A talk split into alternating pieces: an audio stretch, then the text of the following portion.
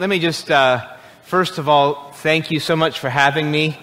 Um, this is, I think, the second time I've been able to uh, preach here on a Sunday morning. My, my family had the privilege of vacationing in your city earlier this year, and um, I, I, do have to travel a bit with, with serving various churches, and, but this is one of the cities where I, I, I was telling the guys, my, my children, I think, are a bit envious when they find out I'm coming here. They're like, well, how, well, can we go with you or like what's i think they, there's they love your city and they also love you.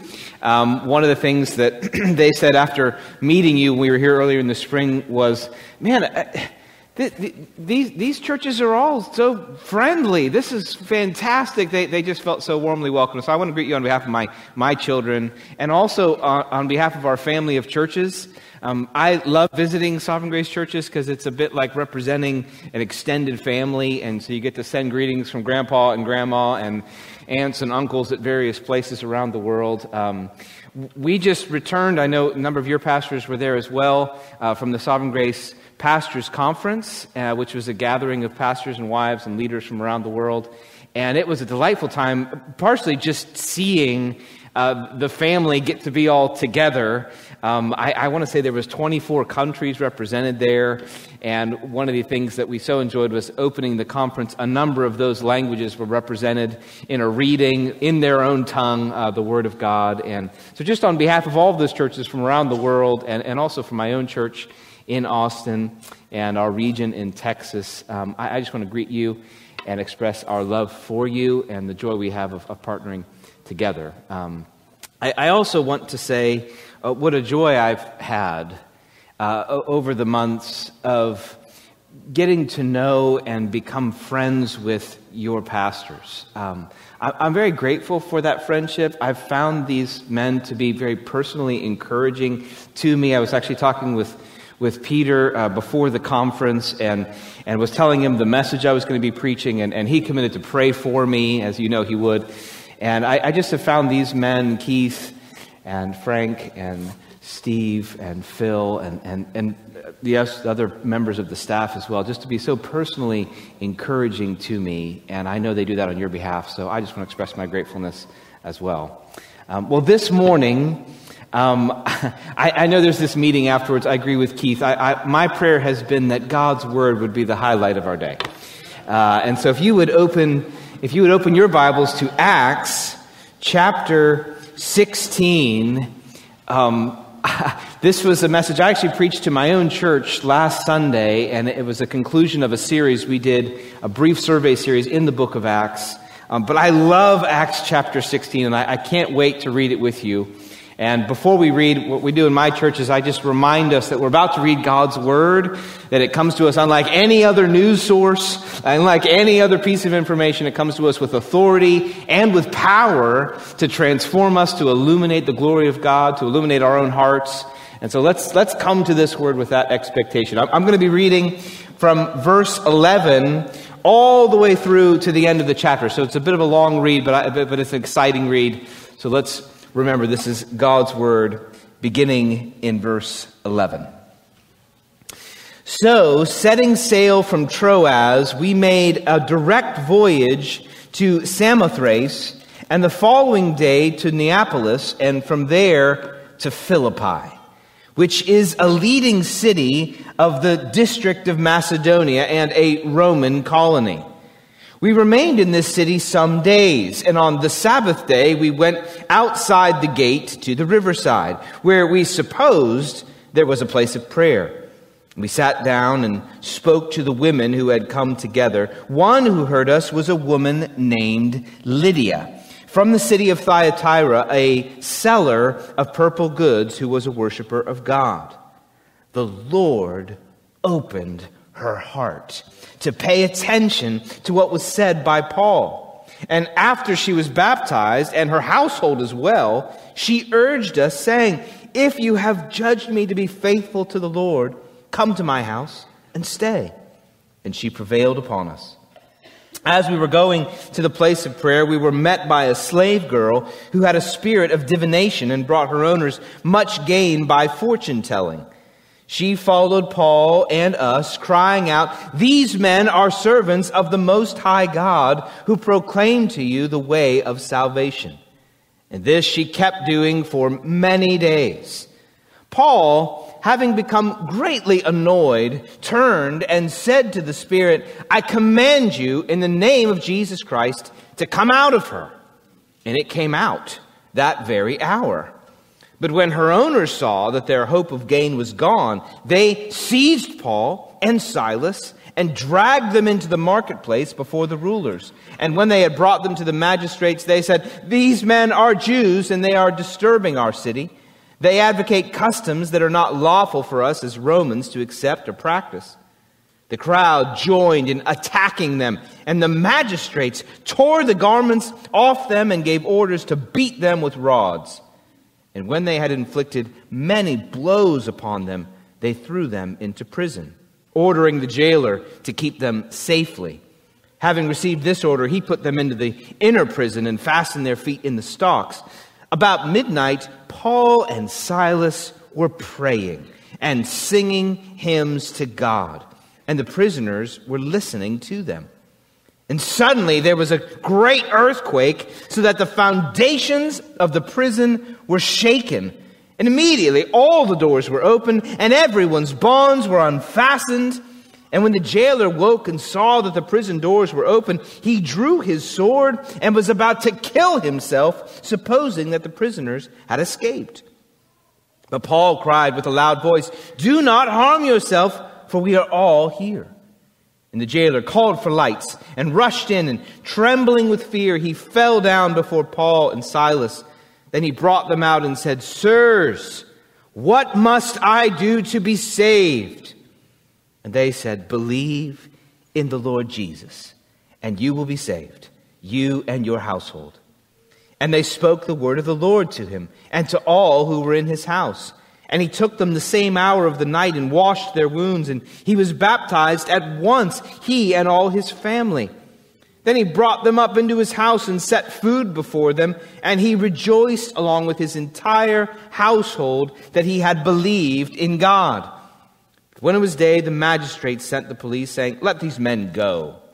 The jailer reported these words to Paul, saying, The magistrates have sent to let you go, therefore come out now and go in peace. Paul said to them, They have beaten us publicly, uncondemned, men who are Roman citizens and have thrown us into prison, and now they want to throw us out secretly? No, let them come themselves and take us out. The police reported these words to the magistrates, and they were afraid when they heard that they were Roman citizens. So they came and apologized to them, and they took them out and asked them to leave the city. So they went out of the prison and visited Lydia, and when they had seen the brothers, they encouraged them and departed. Lord, bless the preaching and the believing of your word. I want to read to you some advice from Charles Spurgeon. Uh, Spurgeon visits our church regularly. I'm sure he visits here regularly too. Uh, I, I want to read some advice from him that I think is, is very relevant to our interpretation of this passage, and more importantly, uh, in the application of this passage in our own lives.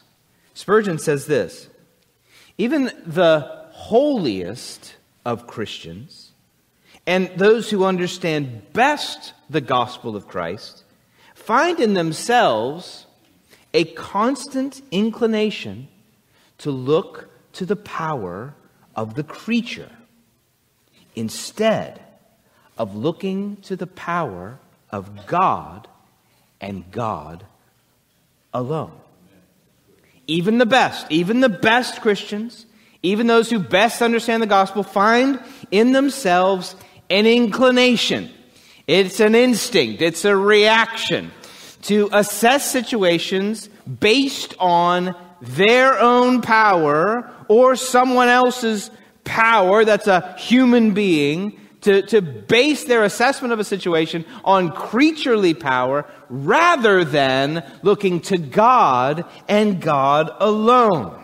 Now we have to ask the question what about us? If even the best Christians do that, then surely all of us do that as well. William Carey, the famous missionary, said we're to expect great things and attempt great things, but, but those two truths go together. Those who expect great things are those who will attempt great things because they expect great things from the power of God. They're willing to attempt things with faith in God's power. What about us?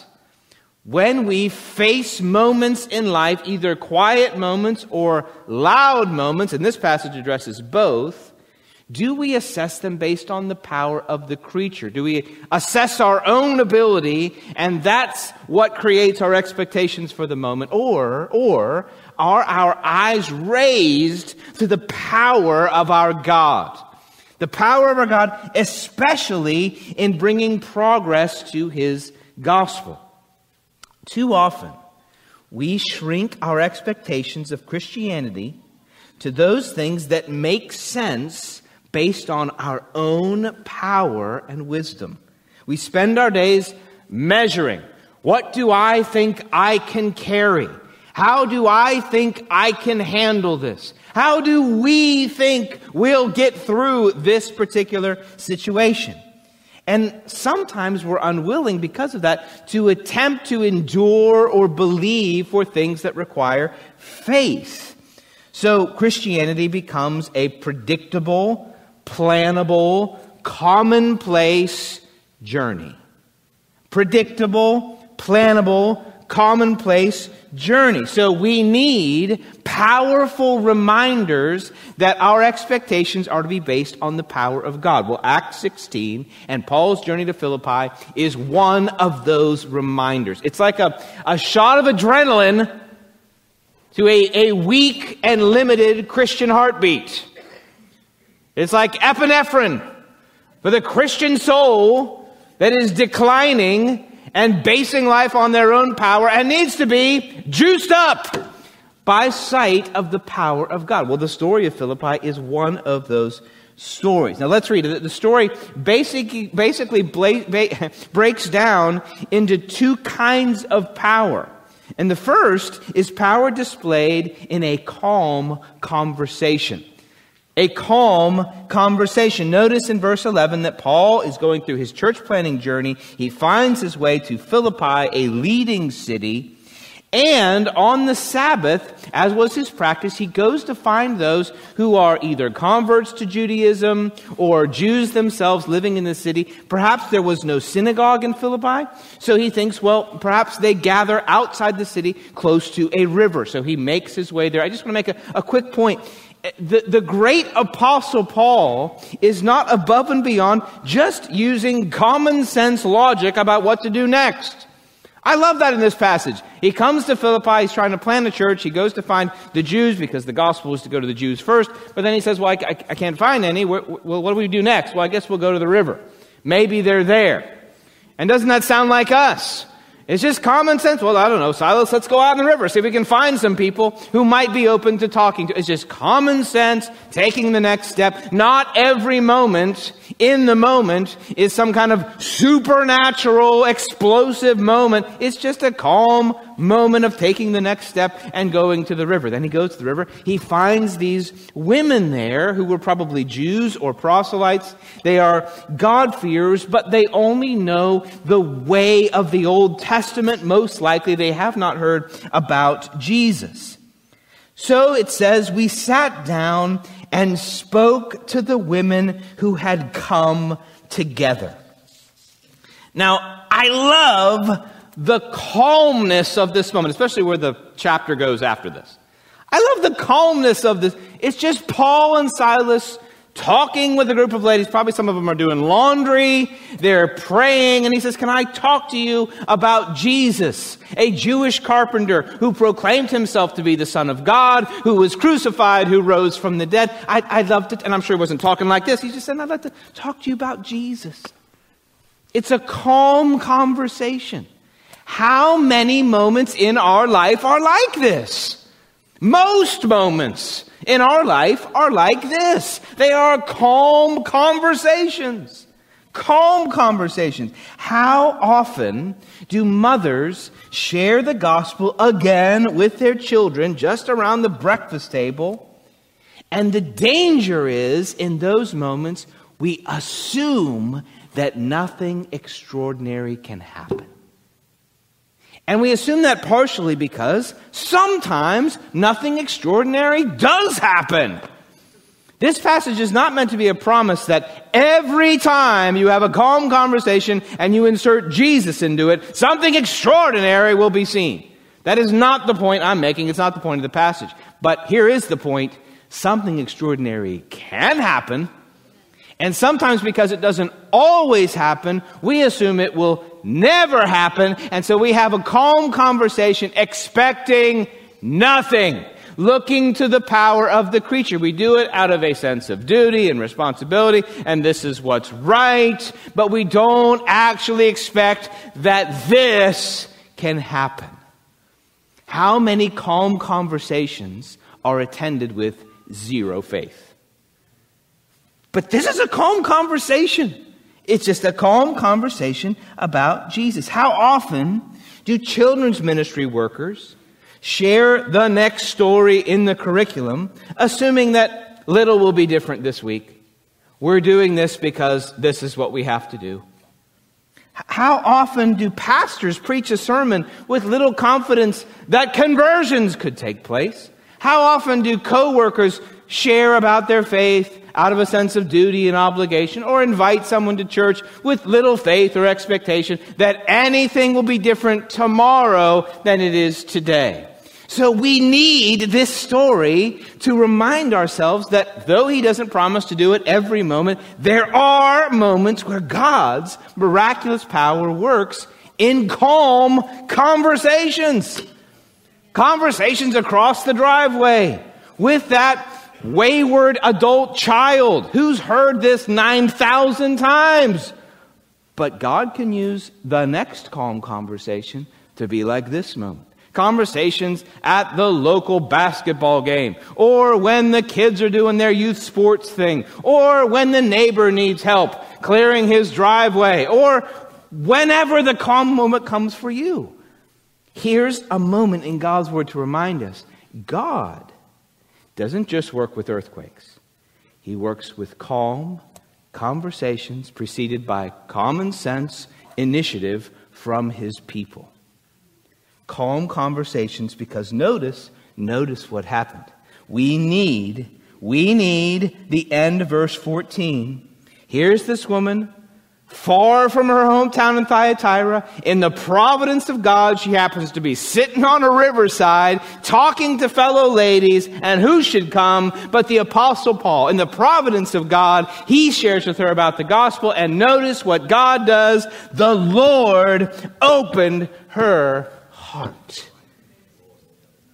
We need Lydia faith for the calm conversations in our life. You need it, and I need it. We need it for the next conversation with that child, with that adult kid, with that aging parent, with that neighbor, with that coworker, with that person that we assume I could talk to them. Nothing would be different tomorrow. Well, it was for Lydia. She started the day wandering to the river, assuming all she could know about God was pre Jesus. Then she met Jesus through the conversation with Paul. The Lord opened her heart. She is baptized. Her household believes. They are baptized. She becomes a patron of the gospel because Paul has a calm conversation with her. We must not assess our life based on the power of the creature.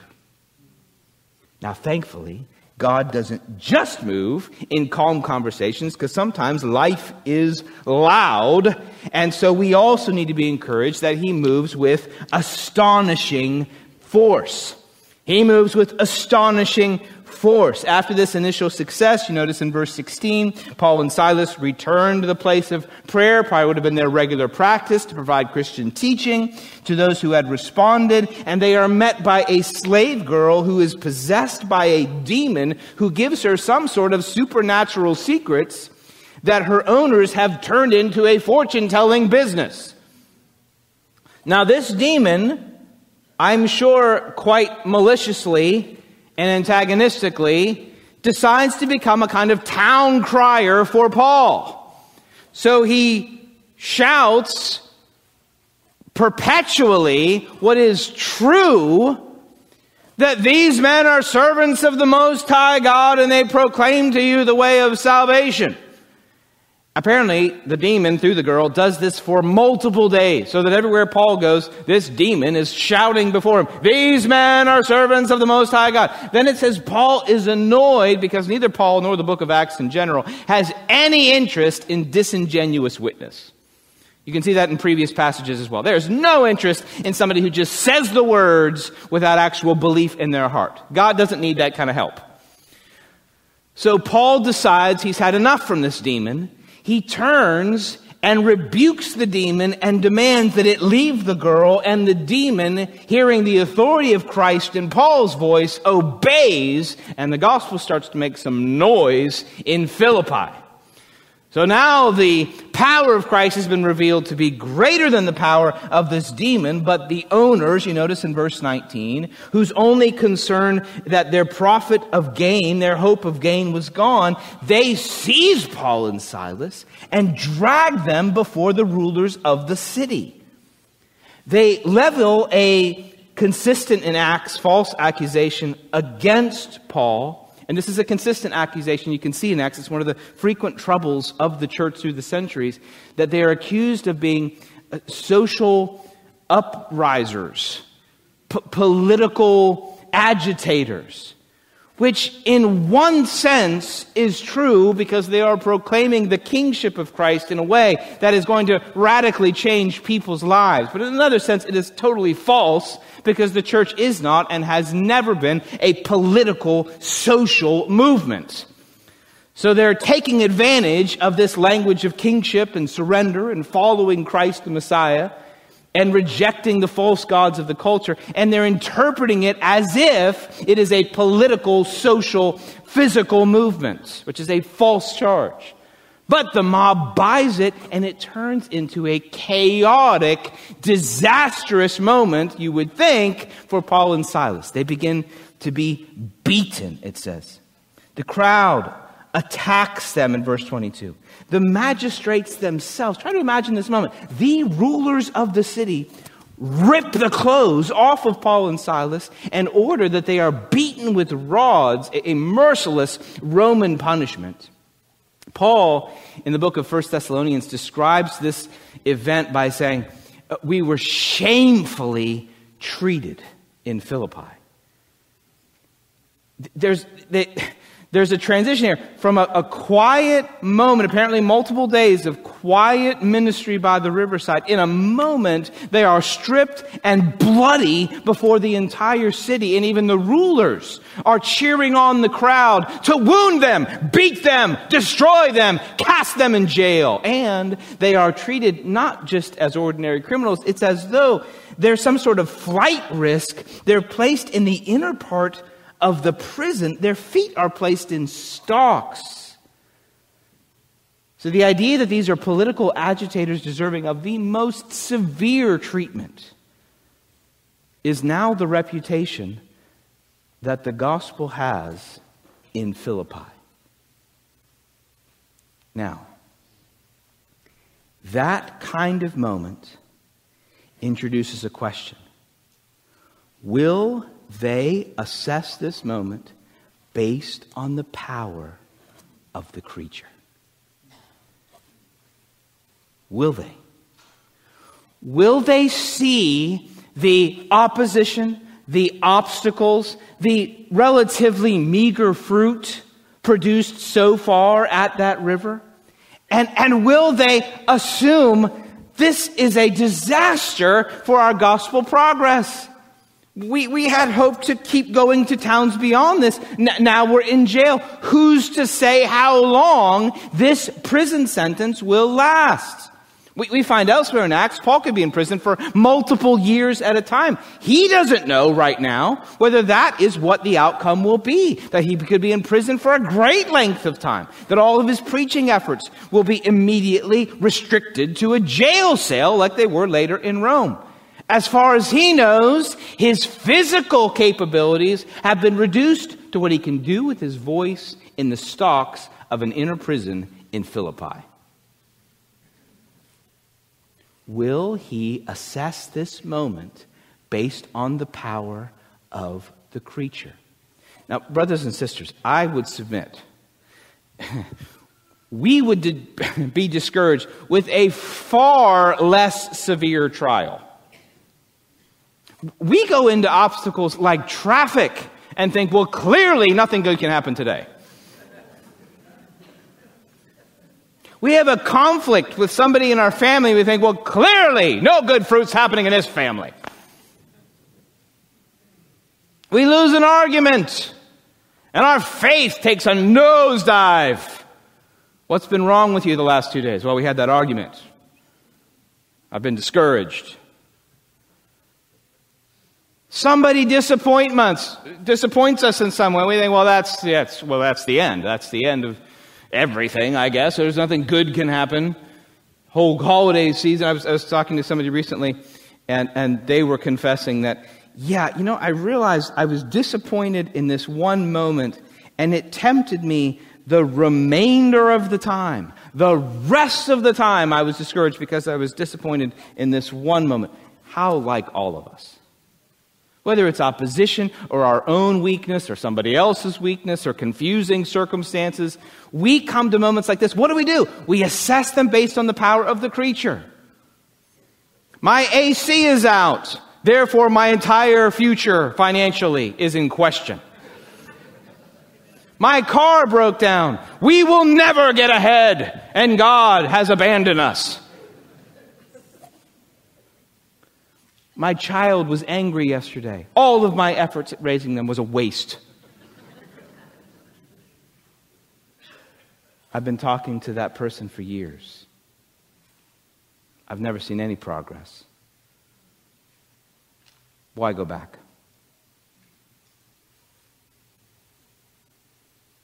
We assess things based on the power of the creature.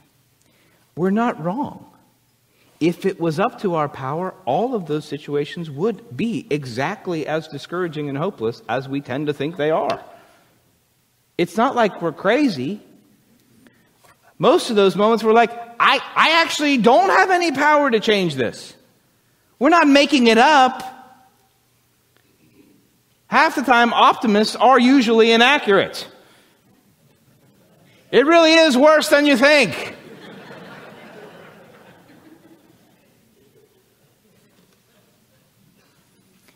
If we base it on the power of the creature. But not Paul and Barnabas. Without knowing, notice this, without knowing what's coming, before they know what's coming, before they get the good news, before they know how God will move or when God will move, or whether He will choose to leave them there for a long time. Before that, they assess the situation how? Based on the power of their God. Look down there at verse 25. About midnight, Paul and Silas, remember, bruised and bleeding and in stocks. Now, I've never tried to sleep in stocks. I imagine it's very difficult to sleep and to be comfortable at all in stocks in a prison. I don't imagine there were nice prisons in Philippi. This is very uncomfortable situation with no certainty about the outcome. Notice what they're doing. They are praying and singing hymns to God. They are praying. It says the prisoners were listening to them. No wonder. I imagine this was the only singing that ever took place in this corner of the world. I imagine these prisoners, petty thieves, people that had committed all kinds of crimes in Philippi were there for good reason, are thinking, this is extraordinary. They're praying, they're singing while bleeding. Why? Because their eye was set on the unstoppable power of God. They're doing what Paul will go on to write to this church. I, I, I, all I know is that I want to glorify God, whether by life or by death. I, I don't care what happens to me. I don't even care if jealous other preachers are preaching and I don't get to preach. I don't care about any of that. My heart is set on Christ, on the power of God, on the greatness of God. So they're singing. They're singing, and in the providence of God, God decides to display his power with astonishing force immediately in this situation. Doesn't always do that, but he always can. And he displays it with immediate force. Suddenly in verse 26, there was a great earthquake interrupting their hymn so that the foundations of the prison were shaken. And notice what God does. It begins the reversal of this passage, if, if you know Acts at all, you know Acts is always reversing who apparently has power to reveal who actually has power. So in some moments it feels like all of the power is in one side and then God will reveal, well not actually because you weren't counting on an earthquake. So then earthquake breaks open the prison. Everyone, apparently not just Paul and Silas, everyone bonds were unfastened. The jailer wakes up and sees that the prison door would open and he's about to kill himself. Now, that's not that surprising because in those days, if you were a jailer and you allowed your prisoner to escape, you could expect to receive their same sentence. That's part of the expectation. So who knows who was in that jail? He sees all the doors open he thinks, well, I'm, I'm, I'm responsible for everybody that got out. My life is forfeit. I have utterly failed. And then notice the shock. Paul cries out to the jailer with a loud voice, Don't harm yourself. We are all here. Now that is extraordinary. Apparently, Paul had gained such stature that the rest of the prisoners were more afraid of his God than of remaining in jail. So when Paul somehow convinced them all, nobody leave, they obeyed him. Now, I don't know a lot about jails, but I think that's got to be the first time in history that ever happened. That some random prisoner is singing to his God, there's an earthquake, and the prisoners think, well, I don't know anything about Paul, but whoever he is, he is in touch with God. I'm not messing with him. I'm staying right here because he told me to. So Paul actually saves the life of his enemy, the jailer. He says, don't harm yourself. We're all here. The jailer having been previously worried about physical and political consequences, is now overwhelmed with the fear of God, and he comes trembling before Paul and Silas. Now, only the power of God could do that. Who in that city would imagine a hardened jailer falling before a Jewish teacher? Nobody. Nobody. That is impossible according to the power of the creature.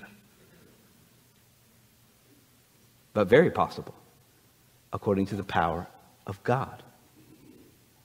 So the jailer asks them, What must I do to be saved? They seize that moment once again to preach the gospel, believe on the Lord Jesus, the Lord who was crucified who died on a Roman cross in shame, but was raised to glory by God's power, who is the Messiah, who is the judge of the living and the dead, who is the one true God. If you believe in him, you will be saved. And the jailer believes their message. He confesses Christ. He and his entire household are baptized. And then he turns into a patron of the gospel as well. He cares for Paul. He washes their wounds. He brings them to the house. And notice he rejoices along with his entire household that he had believed in God. But God's reversal of the situation is not done. The next day, the magistrates, not wanting any more trouble, decide to quietly release them. But Paul chooses this moment moment to show just how powerful God's reverse has been. He chooses this moment to say, no, actually, you did something illegal by beating us without a trial. We're Roman citizens and putting us in jail. Why don't you come and let us out? And Luke, the writer of Acts, this master storyteller, reveals the complete reversal. The magistrates who yesterday had all the power, were physically beating them without any fear of consequences, have to come and issue a public apology, have to quietly request that they leave their city and not cause any more trouble. The point is, who has the real power in this situation? Those who appeared to have the power? Or the God who ultimately triumphed over them? What's, what's the application for us? Don't assess moments based on the power, the apparent power of the creature, whether our own or our enemies. Assess it based on the power of God. Listen again to our friend Charles Spurgeon. It's a long quote, but it's worth it. He says, Servants of Jesus Christ, Never be discouraged when you are opposed. But when things run counter to your wishes, expect that the Lord has provided some better thing for you. Paul and Silas must go to prison. Listen to this. Because a chosen person was to be converted in the prison who could not otherwise have been reached. Nay, it was not only one person who was to be saved, but eternal love had fixed its eye upon a whole house. And therefore, into prison they must go to do more by night in their bonds than they could have done by day if they had been free to bring to Christ some that would be more illustrious trophies of the grace of God than any they could have gathered had they been preaching in the streets of Philippi. God knows where it is best for his servants to be and how it is best for them to be. If he foresees that they will do more good with their backs scarred than they would have done if they had escaped the flagellation, then their bodies must bear the marks of the Lord Jesus and they must rejoice to have it so. Divine love had set its eye on an entire household and had conceived in perfect wisdom that the best means for that household to be converted to the maximum glory of God required that Paul and Silas experience overwhelming weakness for a moment so that they could be the means of displaying God's superior wisdom and power. What about us? When we experience moments of unexpected weakness and vulnerability and mystery and the opposition of the enemies of the gospel and difficulties with our own souls and with others. What do we do in that moment? Well, what we should do is remember Acts 16. We don't know how God is going to display his power, but we know that throughout the scriptures, from a shepherd boy with a sling to a crucified Savior on a cross, God has chosen to use the weakness of his servants as the prelude to his display of power. So when we experience our own weakness, sins, conflicts, opposition, social pressures, physical problems, you name whatever the weakness is, we must, to be faithful, say, along with Spurgeon, divine love has his eye on some good that cannot be accomplished any better way than this. And if we must endure some season of weakness, vulnerability, pain, so that God's power can be displayed for the progress of His gospel, whether we see it in this life or not, we can lay claim on this promise. Your love has your eye on some gospel harvest, And if I have to bear some marks of weakness in this brief and temporary time, this light and momentary time, I know it is preparing for me an eternal weight of glory beyond all comparison when my endurance of some moment of weakness will be revealed to be the platform of God's unstoppable power. So I can endure and you can endure some moments, individual, corporate, national, social, some moment of weakness and vulnerability and uncertainty and mystery, knowing divine love has his eye on some gospel progress. And we have the privilege of being some small part in it so that Paul could write later, I thank God for your partnership in the gospel from the first day until now to this church. We have the book of Philippians because Paul went to jail. What will God do in the future through your weakness? Seized by faith with an assessment of God's power instead of assessing it based on our own vulnerability. God does not always explain the outcomes of things. He does not always provide immediate earthquake responses, but He is the same God of Philippi. We need the faith of Lydia and the jailer's moment. We need that faith. And I, I, can imagine our sister and our brother as if they were here this morning, calling to us. Lydia saying, perhaps, don't doubt what God can do in your calm moments this week. Don't doubt, brothers and sisters. I didn't start the day knowing Jesus, but I ended knowing him. Don't doubt. Can't you hear the jailer saying, Oh, oh, don't doubt what God can do in impossible circumstances. I don't know when he'll do it or how he'll do it, but it's the same God I started that day with all the power and I ended on my knees, washing the wounds of my former enemies. Don't you dare doubt what God can do with his unstoppable power. Don't, don't you hear their voices echoing through this passage? We believe in the same God as Lydia and the jailer and Paul and Silas. This book is given to us not just for a good for them clap, but for a ongoing assessment of faith. Where do you feel weak right now? Where do you feel vulnerable? Where might you feel vulnerable in the future? God is able to use quiet moments and loud moments for the display of His power and the progress of His gospel. This, this is our privilege to not assess things based on our own power. Let me close with just an, an illustration to kind of put one more reminder of this. I was, I was imagining a scenario where a mother says to her son, Son, the leaves are piled up all over our back patio, and we have company coming over. Could you please go blow them off? Yes, Mom.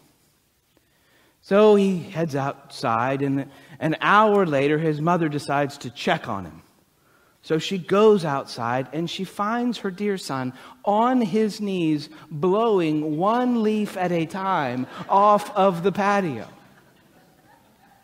And he looks at her with a great degree of genuine effort and discouragement and says, I don't think I can do this.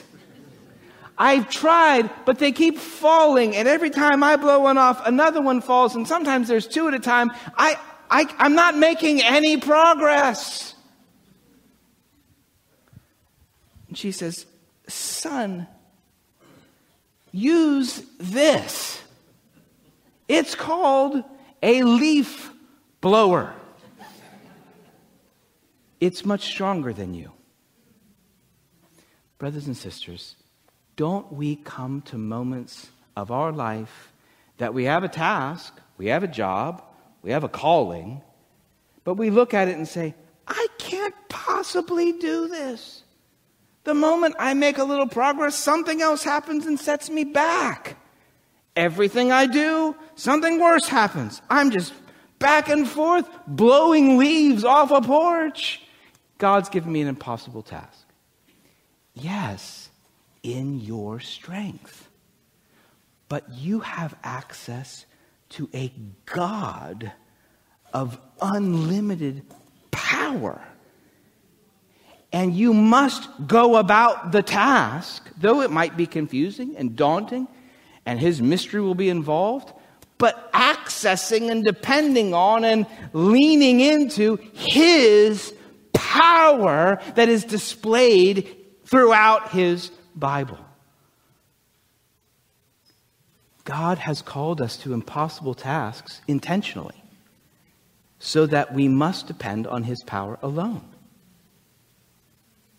God has called us to impossible tasks intentionally so that we must depend on his power alone. Let's assess our life based on the God of Lydia and the jailer and believe that God can accomplish things through his weak vessels that will display his power for the progress of his gospel. Let's pray.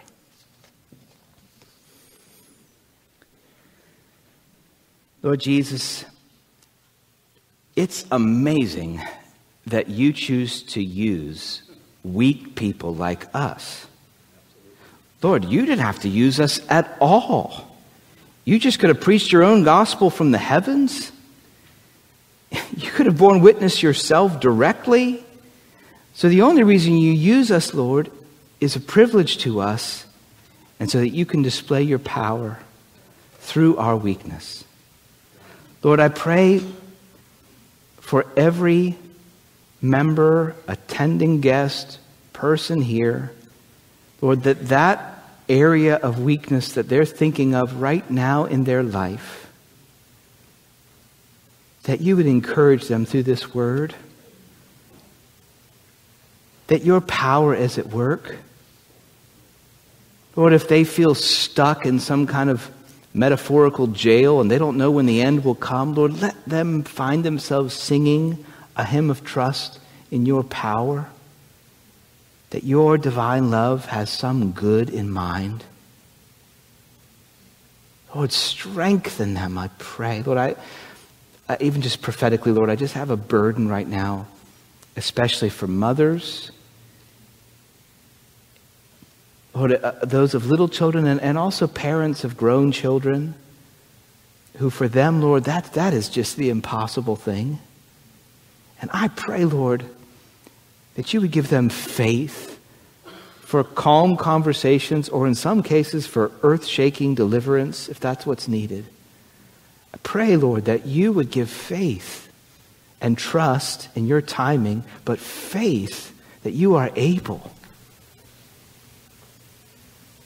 By your Holy Spirit, give faith right now. Thank you, Lord, that your power came to us and opened our heart. In Jesus' name we pray. Amen.